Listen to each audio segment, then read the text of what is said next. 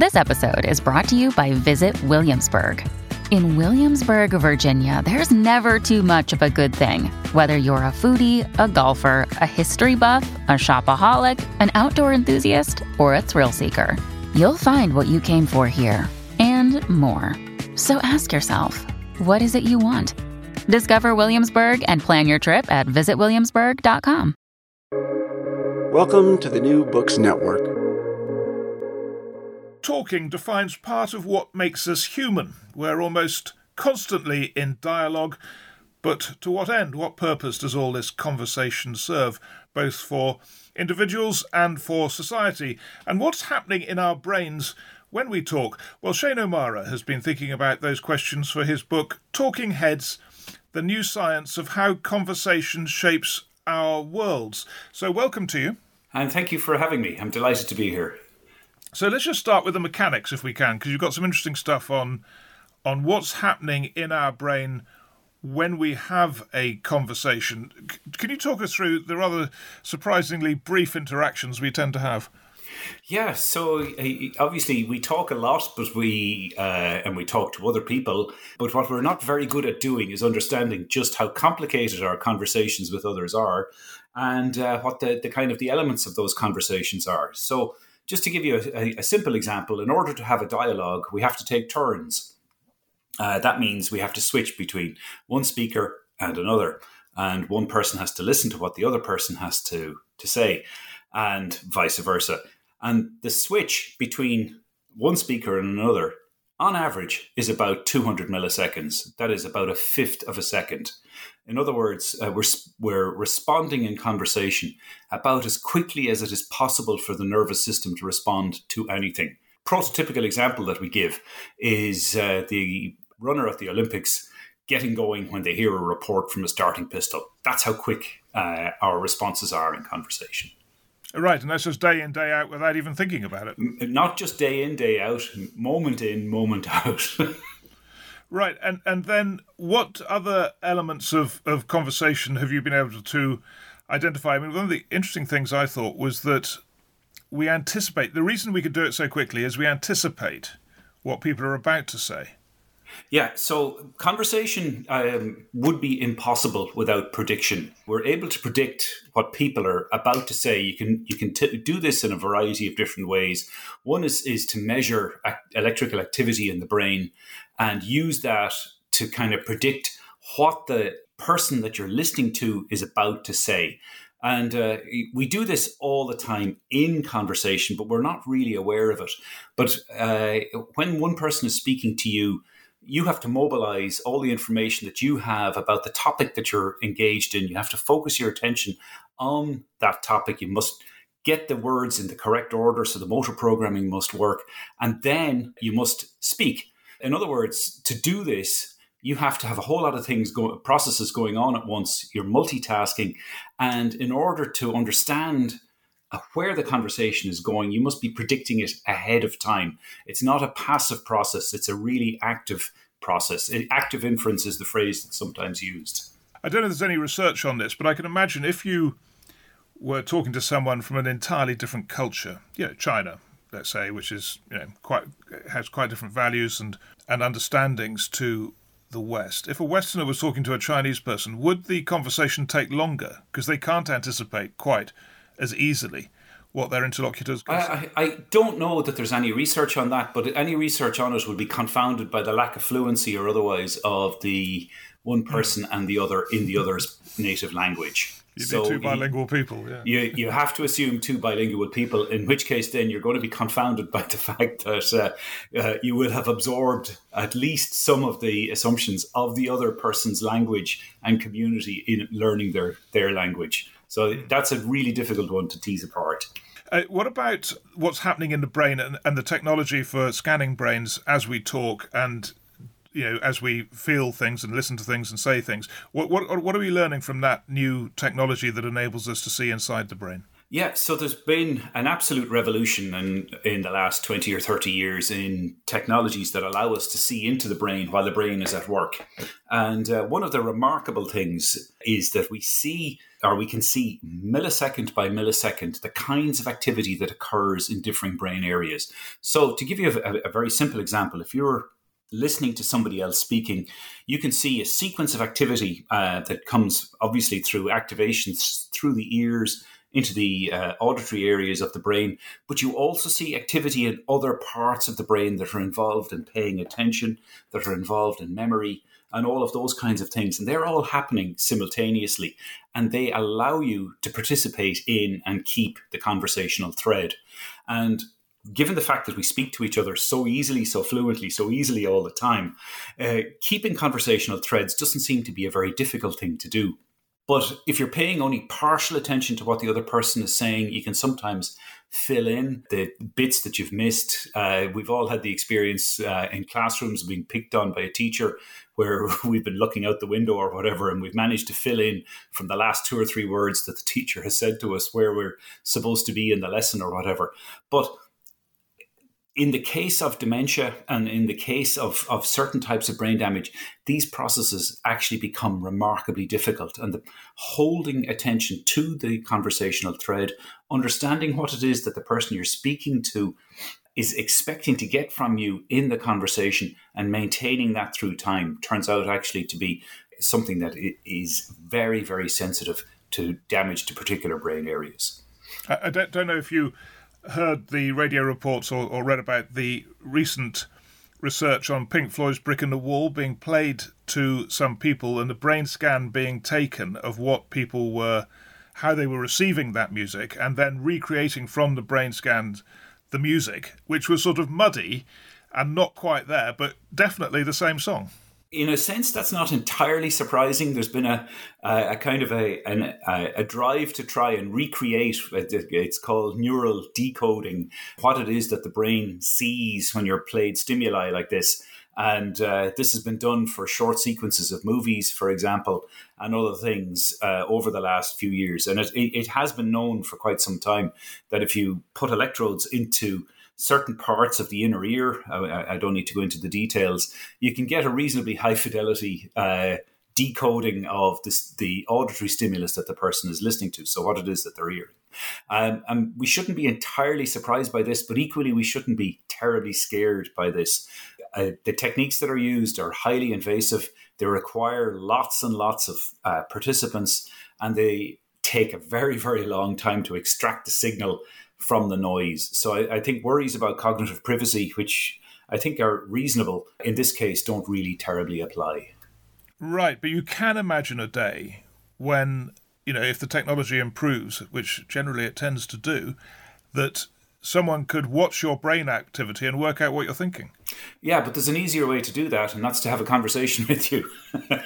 well, yes. and it's a much cheaper way, uh, and it's a much more effective way. Well, then, and, get, I, was, I was going to get onto that because you do talk about um, the value of rapport and that being a way of getting uh, you know, the truth out of a conversation. But the fact is that uh, you know, people uh, can resist it, and you know, all those criminals who say they're not guilty when in fact they are guilty and they they stick to their story. I mean, it's not like conversation always works in that respect, does it?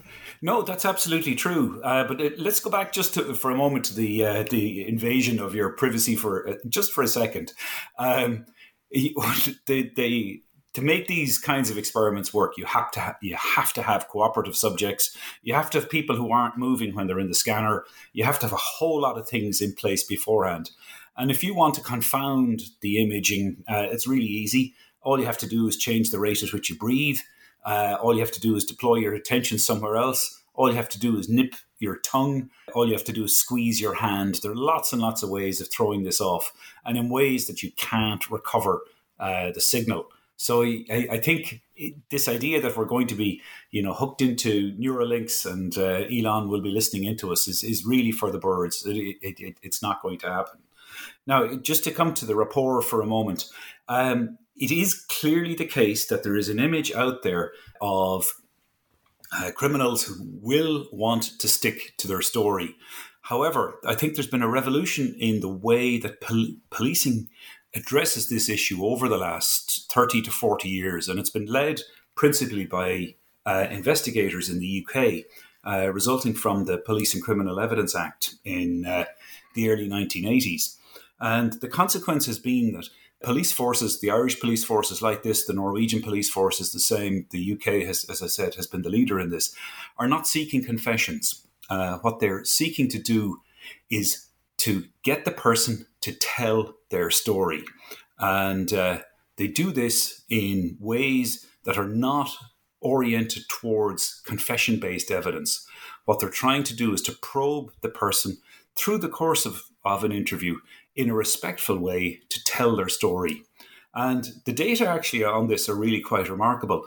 Most people, most of the time, are cooperative, and most people, most of the time, will speak, and most people, most of the time, will happily give up their rights uh, under the law not to speak in order to be heard. And we, we humans have this kind of prepotent response when we're asked questions. It's remarkably difficult to suppress, uh, especially when you're having a, a close encounter like that your natural urge to give your side of the story. It, it's a very, very difficult thing to do. We, we see actors doing it on television but that doesn't reflect the reality of, of investigative interviewing in police stations.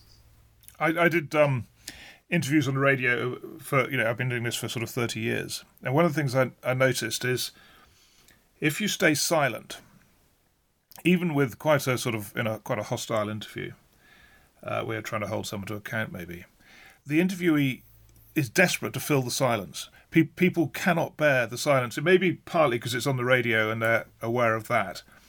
But it seems to me, yeah. What, what is the role of silence in conversation? Yes, so there, there's a, a, a actually a, a, small literature on what's called the strategic role of silence in uh, interviewing, and uh, the idea is very simple: that when you are interviewing somebody, and you've already intuited this from uh, the work that you've been doing, that not speaking uh, when you're interviewing is just as important as speaking.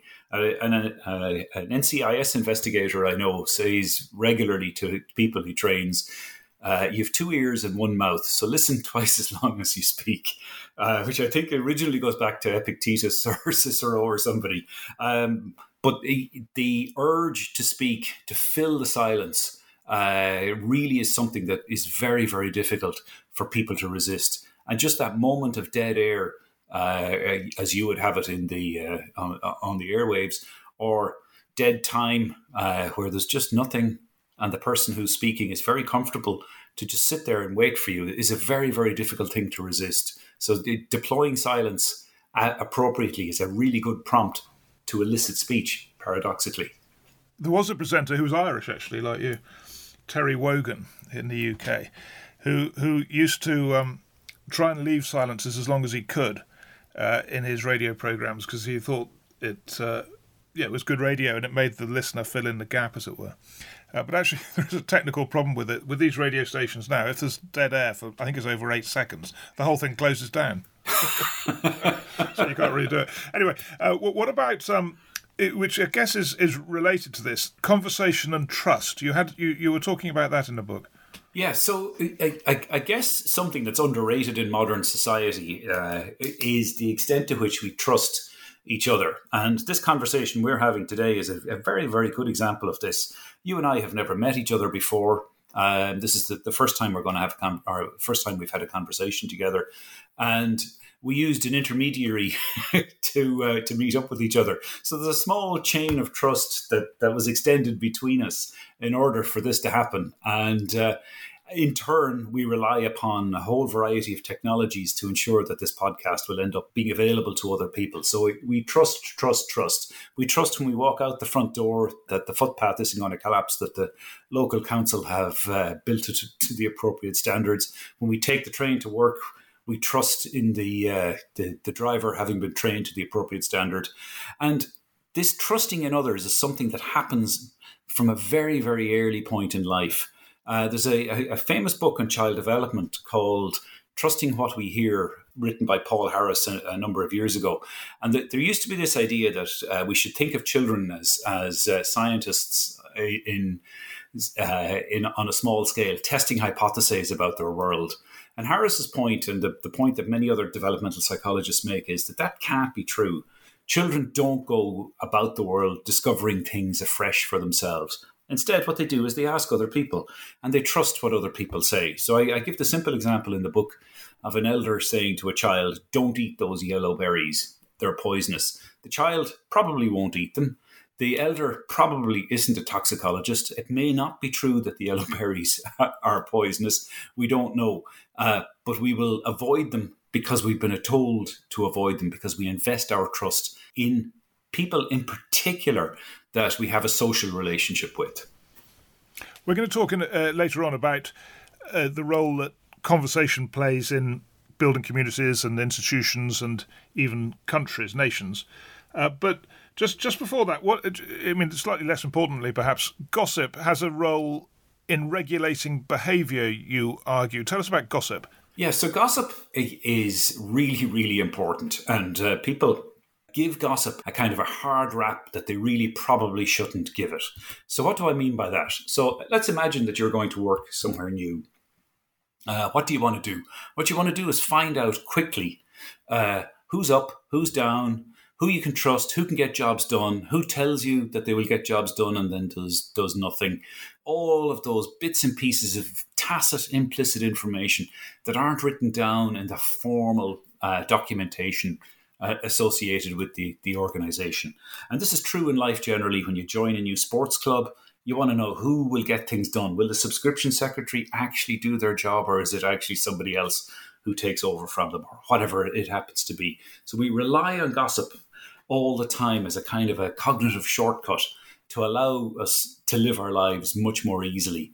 Um, it's a it's a good heuristic, but we mistake uh, gossip in its benign sense and gossip in its malign sense. So we think of gossip as, as, as something uh, where one person is telling untruths about another. And there is lots and lots of observational data to show that that's not true.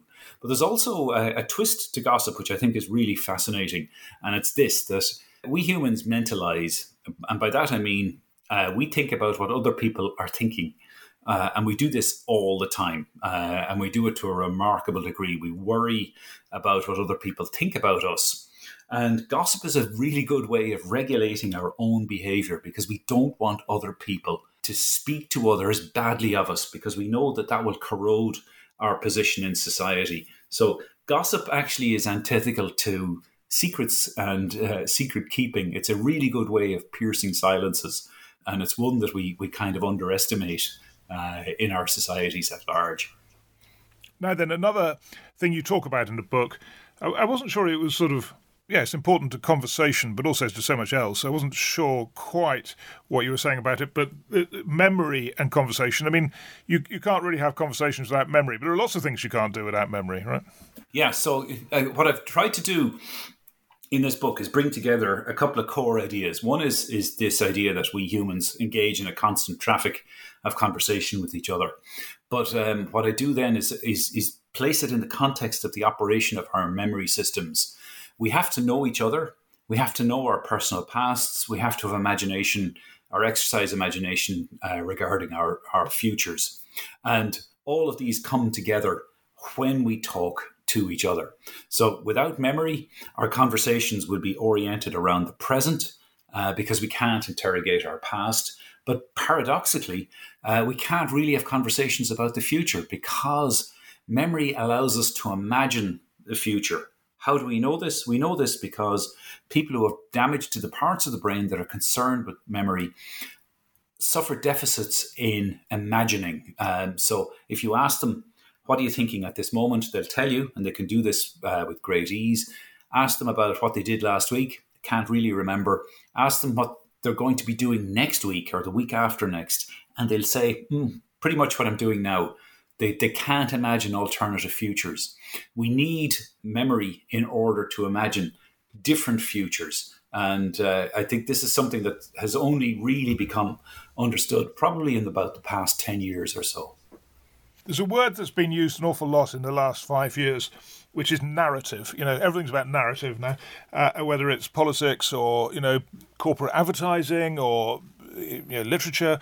Uh, it, it's it's all about narratives, and I, I, you know, there's an increasing understanding in in journalism that what people engage with are stories. You know that it it doesn't matter. You can do a report on statistics all the rest of it, and no one really listens to it. But you just tell one story about one person in that statistic, and, and people engage.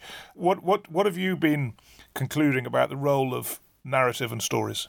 So I think it, this is a, a really good uh, uh, question uh, in terms of, of uh, how we've investigated memory, um, and it's not really until the, in the past ten or twenty or so years uh, that we've had the tools to allow us to investigate narrative. If you go back hundred years or more in the history of experimental psychology, a lot of the the kinds of techniques that were used to probe memory focused on things like word lists, nonsense syllables, alphanumeric lists of one sort or another. So, kind of memory without any context. And uh, there's always been a bit of a pushback against that view of memory.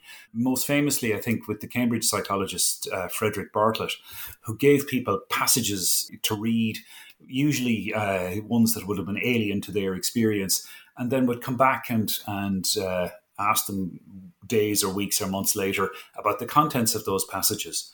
And it turns out actually people are pretty good at learning word lists, but we're pretty good at forgetting them. Uh, so we forget about 70 or 80% of the word lists over a, a period of a few weeks to a few months. And we're pretty good at remembering narratives. But what we do is simplify the narrative, we extract a gist from it, and details that uh, might be complex for us in terms of our own culture get translated into something that's much more familiar. So the stories tend to end up being simplified. And it's those simplified stories that uh, we remember. And we do that in terms of our own personal story as well. So if you track children over time from, let's say, the age of seven or eight through to the age of maybe 18 or 20, and you get them to tell their personal autobiography repeatedly over that period of time, what they tell you changes, what they regard as important changes. So the first day in school might be something very important to an eight year old, or their last birthday might be a very important event. But by the time they're 16, those things are there if you probe them, but they're not the most salient within the story that uh, they tell themselves. And we do carry around with us a, a kind of a personal autobiography. And this is at the core of our interactions with each other because we ask each other stuff about our personal stories all the time. And we don't tend to say, well, I was born on the 10th of the 10th, 2010, or whatever it happens to be. You say, well, I'm 14 and I go to such and such a school and my parents are the following. In other words, we convert these bare bones things into a narrative because that's the easiest way for another person to consume it. Yeah, well, I, I guess when uh, a, a, child uh, or a young person changes the story about their life, they're just selecting different true facts, right? So, I mean, it could all be true, but it's just that they're thinking some things are more important at different stages of their development. But yeah, absolutely. And what is important depends on your age. And of course, we have this phenomenon known as the reminiscence bump, where if uh, you get people to recall across the course of their lives events that uh, they, they can look back upon. Uh, you get a big bump in recall in the teen years and the early 20s when there's lots of change and there's lots of things happening, and it settles down a bit in, in the decades after. So you, you have this kind of con- uh, intensification of development and intensification of social roles in particular that you engage in during your teenage years and uh, you get a consequent effect on memory and in turn that enriches the kind of conversation that you can have with others but we, we, we need to get onto false narratives and, and uh, post truth and all that because I mean one one thing I recently made a podcast about uh, a hijack, and there were two passengers in if you like one C and one D let's call it yeah so they were on either side of the aisle at the front of the plane, and a man was shot dead between them. This is in 1981 in um, where did that happen? Afghanistan. And this guy was shot dead, and they were within, let's say, two feet. And I interviewed them both and asked them to recall and describe it. And one said the body was taken to the front of the plane and thrown off, and the other said the body was taken to the back of the plane and thrown off. It was such a massive sort of difference on on on on such an enormous event. I mean, to see someone killed right in front of you. I couldn't understand it. How the memory could have been that false, but I, I, somehow, and I think I know which one, one of them misremembered it. Yeah, and misremembering is very, very common, especially under stress. And uh, this is something that we, again, terribly underestimate in society. Now, we've had in courts, of course, laws to do with uh, and rules to do with how people are questioned. Leading questions, for example, are forbidden in, in uh, the courtroom. And investigators have become wise to this over uh, recent years. And we know in the US, for example, the Innocence Project has uh, resulted in the freeing of many, many people who were misidentified on the basis of eyewitness evidence. Um, because DNA evidence has now come to prove uh, their innocence. I believe there's a very salient and recent case in the UK of a, a chap who spent, I think, 17 years in jail recently, uh, again on the basis of eyewitness evidence. And the, the, the reality is that just because something has happened beside you doesn't mean that you are paying necessarily deep attention uh, to what was going on. Did you close your eyes? Did you drop your head? Was there a, a lot of movement around? Uh, were you paying a lot of attention to the blood on the ground or whatever it happens to be?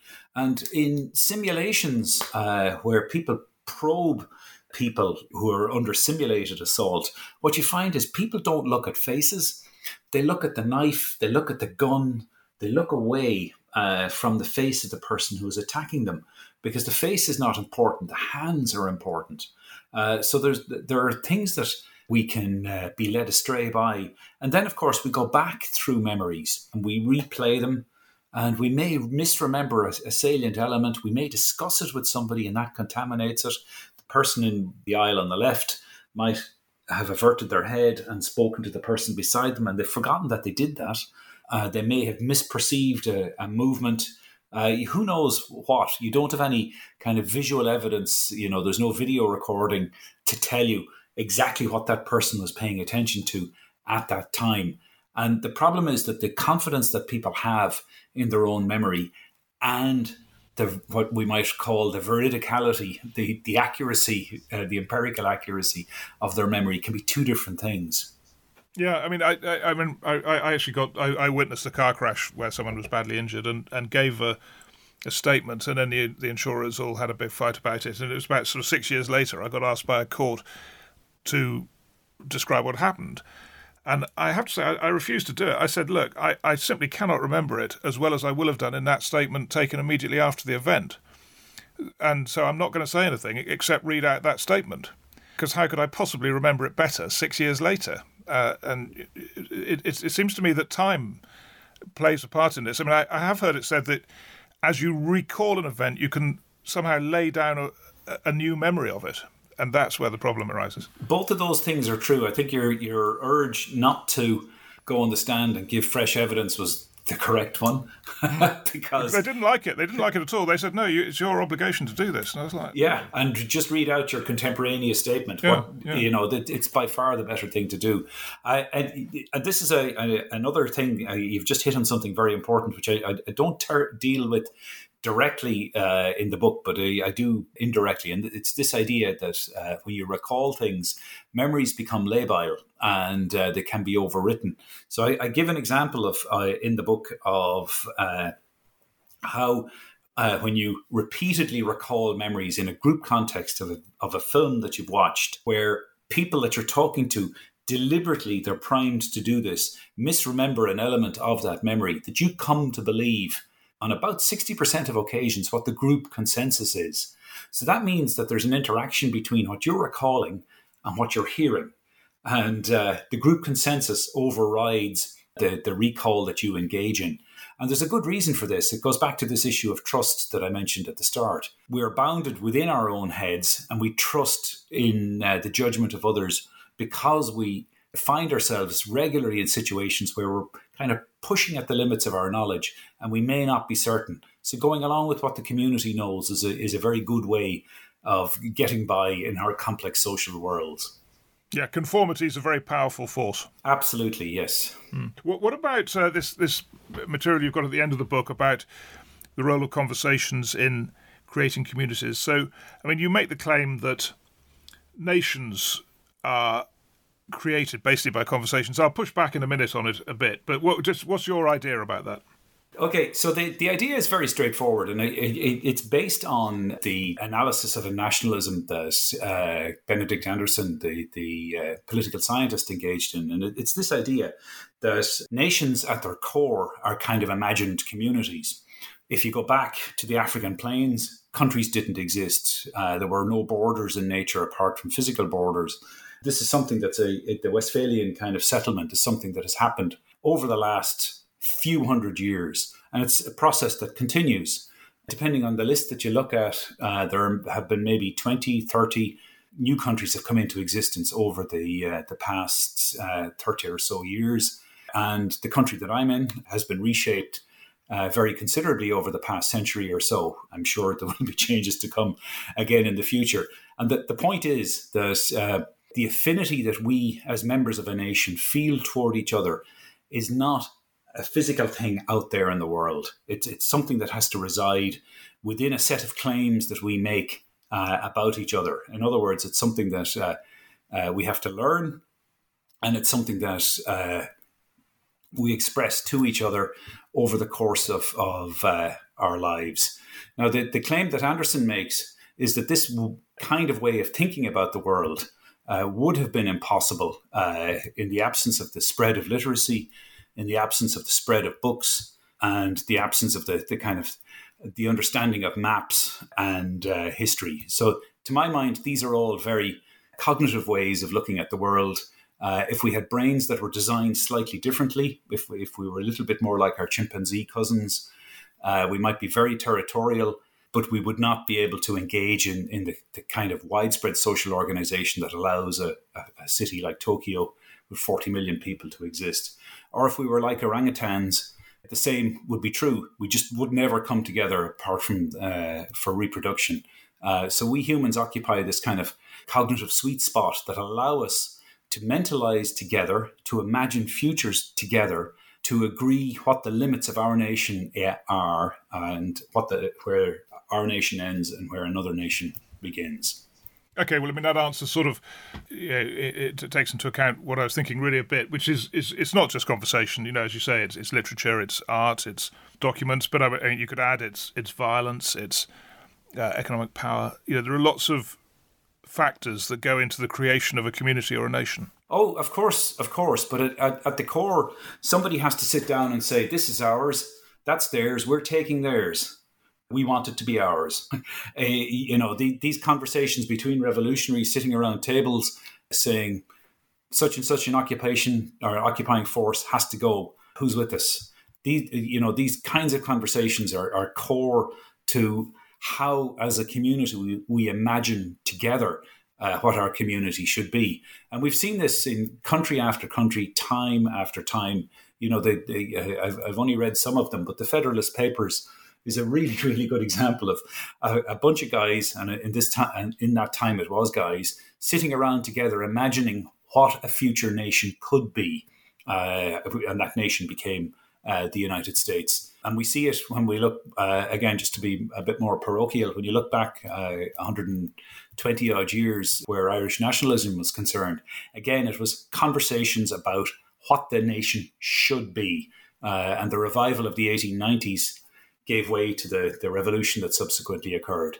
And this happens all around the world all the time. You see it in all sorts of places. So I, I think conversation is core to this, but it's not all since you mentioned the US and Ireland, I get to just something occurred to me as as uh, after you'd mentioned it, which was that when you made your bilingualism point about you know speaking with a Chinese person, you know if if, if I was speaking with an American sharing a language or or an Irish person sharing a language, uh, there could still be difficulties me uh, making the correct assumptions about what they're saying because or what they're thinking or about to say because of the, the, the cultural gap. I mean that must be right.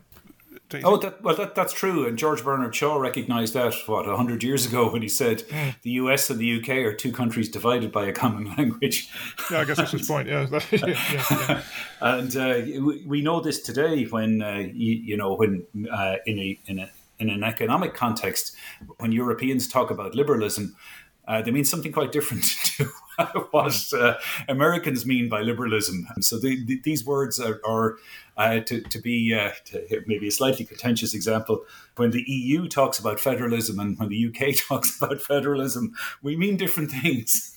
Now, then, uh, what surprised you most about the the research? What, what, was the moment when you went, "Gosh, I never thought that"? The moment actually was uh, when I started writing the book. I, I, I was going to tell what I thought was going to be a fairly straightforward story about autobiographical memory and what it means to talk to others and to tell our personal stories. So, this kind of self reporting that we engage in all the time. And um, as I, I, was writing the book, I, I, had written quite a bit of material that fitted within that theme. So, around ideas to do with investigative interviewing, for example, and a whole lot of other things like this. And that material has not ended up in the book because uh, about halfway through, I started to think about uh, some thought experiments. Uh, how would we construct a nation uh, or a community around people who suffer from amnesia, for example? And the answer is you can't. And uh, I, I, then read uh, Anderson's book, Imagine Communities. And I think that was the point at which the book changed direction that uh, it caused me to really think about how it is that uh, we can get from having a skull full of neurons on the one hand to these amazing nations that we have on the other. There must be a continuity. There has to be. There's no other way for this to have happened. It has to be based around the ideas that we humans are cognitive agents. And I think that the key thing is, is kind of selecting the level of analysis thinking about nations in terms of neurotransmitters is a really stupid thing to do. What we need to do is to, is to think about it at, at the appropriate level of analysis. And what's that level? Well, it's to do with imagination, it's to do with uh, how we think about things together, how we work together as collectives, and uh, how we can imagine the future and how we reinterpret our past. So, choosing that level of analysis and then putting this book in, in that kind of context that uh, there is a, a continuity between the, the brain full of neurons, as I've said, and the nations that we work in together. Just finally, I, this series is called The Future of, and I've always contrived on every single episode over a year now uh, to find a way of talking about the future. But I, am struggling with this. I mean, what's the future of uh, of talking. It's just more talking, right? Uh, well, I suppose the future of talking is more talking, but I think we humans are very self reflective and we can get better at talking. So I give some examples in the book. One is the idea of deep canvassing. Uh, one of the things that it is very difficult to do generally is to get people to change their minds about something. You know, there's the, the old line about how scientific theories uh, die as their their promulgators die, rather than them being uh, uh, subject to empirical test uh, and how bad ideas in society die as their promulgators die. But what we can actually do, uh, and I think the science of rapport uh, and the, the and the, the kind of research around that shows that if we meet each other in a respectful way and we listen to what the other person is trying to say and try to understand where it is that they're coming from, uh, we can actually have conversations that are very, very helpful and that can change the trajectory of a society. Now, that isn't just airy words. And I, will give uh, two local examples. Um, we've used in this country, in Ireland, uh, citizens' assemblies in the last uh, eight to 10 years to change our constitution. And we, we have a series of them running at the moment where randomly selected members of the public with a chair who's usually an outsider have conversations in different places around the country with lots and lots of expert input and generate a report. And these are televised live, and the reports tend to be a matter of great national debate. And the, the two major constitutional changes that we had, the one on the, the right to marriage and the other on repealing the uh, referendum on, on abortion, were both overturned or were both voted on and favorably and decisively as a result of these deliberative assemblies. So we have ways of talking to each other we should be willing to experiment with new ways and these kinds of novel ways deep canvassing on the one hand where we listen respectfully and uh, citizens assemblies on the other where we really hear that actually the people were ahead of the politicians can be really important ways of, of driving conversation in the future. Well thank you very much. Uh, shane o'mara for talking to us about talking. Thank you. That was really nice